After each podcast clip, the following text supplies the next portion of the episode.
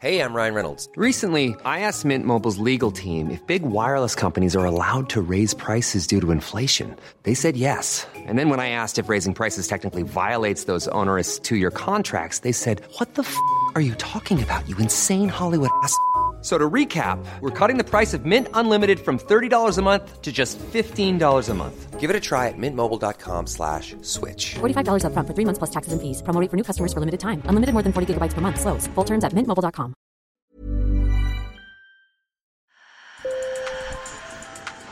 Bonjour. Hello. Hola. Marhaba bikoum. Sur le fil, Le podcast d'actu de l'AFP. des nouvelles choisies pour vous sur notre fil info.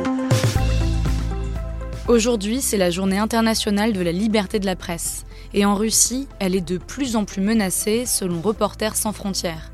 Les uns après les autres, les médias sont contraints de fermer et même parler de soldats russes blessés peut mener à des arrestations, mais la riposte s'organise. Sur le fil.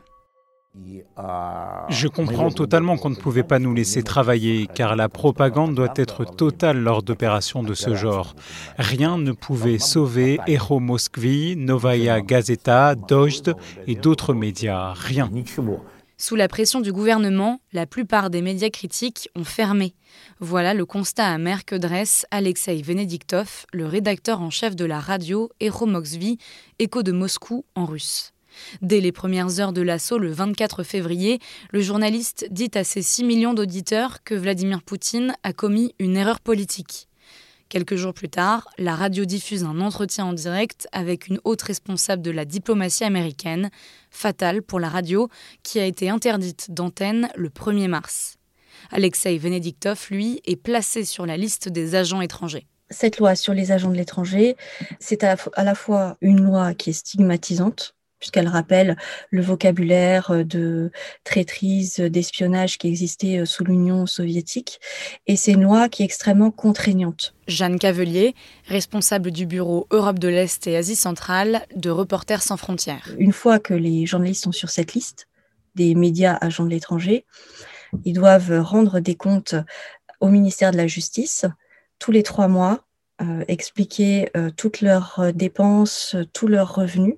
À la fin de l'année, ils ont un audit à faire et à payer pour vérifier tous ces comptes-là. Et avant tout reportage ou toute publication sur les réseaux sociaux, un journaliste placé sur cette liste doit annoncer qu'il est un agent de l'étranger. À noter qu'il n'y a pas de démarche pour être retiré de cette liste, c'est définitif.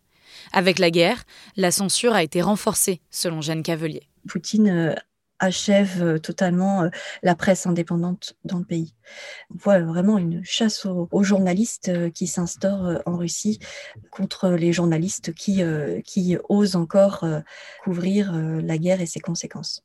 Concrètement, des journalistes qui font un reportage dans un hôpital euh, où euh, des militaires euh, russes sont, sont soignés peuvent se faire arrêter. Des journalistes qui veulent couvrir une manifestation anti-guerre peuvent se faire arrêter. La Russie était 150e sur 180 pays dans le classement RSF pour la liberté de la presse, mais avec la guerre, elle vient de perdre 5 places.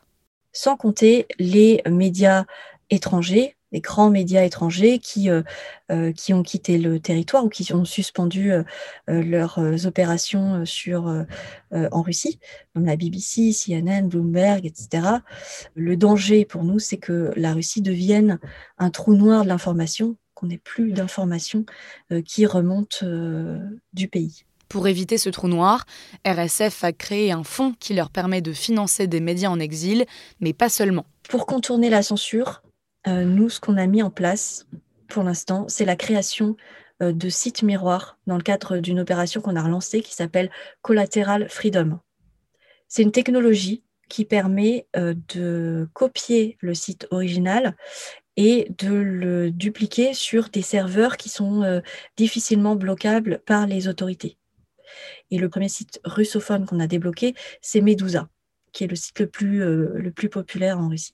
On a aussi débloqué euh, des sites locaux comme euh, Caucasian Knot, euh, Fortanga dans le Caucase, ou encore des sites internationaux comme Deutsche Welle en russe ou RFI en français. Autre moyen de contourner la censure ou de continuer à informer quand Internet est coupé, le recours aux ondes courtes, une vieille technologie popularisée pendant la Seconde Guerre mondiale et la guerre froide.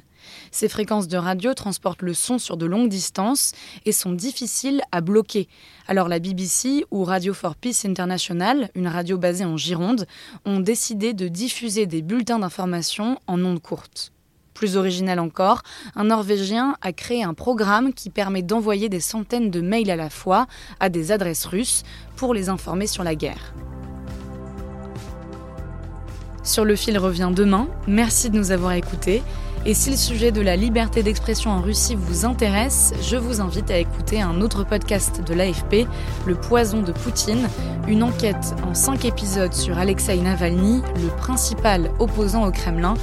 Je vous laisse le lien dans la description et à demain. Even when we're on a budget, we still deserve nice things. Quince is a place to scoop up stunning high-end goods for 50 to 80% less than similar brands. They have buttery soft cashmere sweaters starting at $50, luxurious Italian leather bags, and so much more. Plus, Quince only works with factories that use safe, ethical, and responsible manufacturing. Get the high-end goods you'll love without the high price tag with Quince. Go to quince.com/style for free shipping and 365-day returns.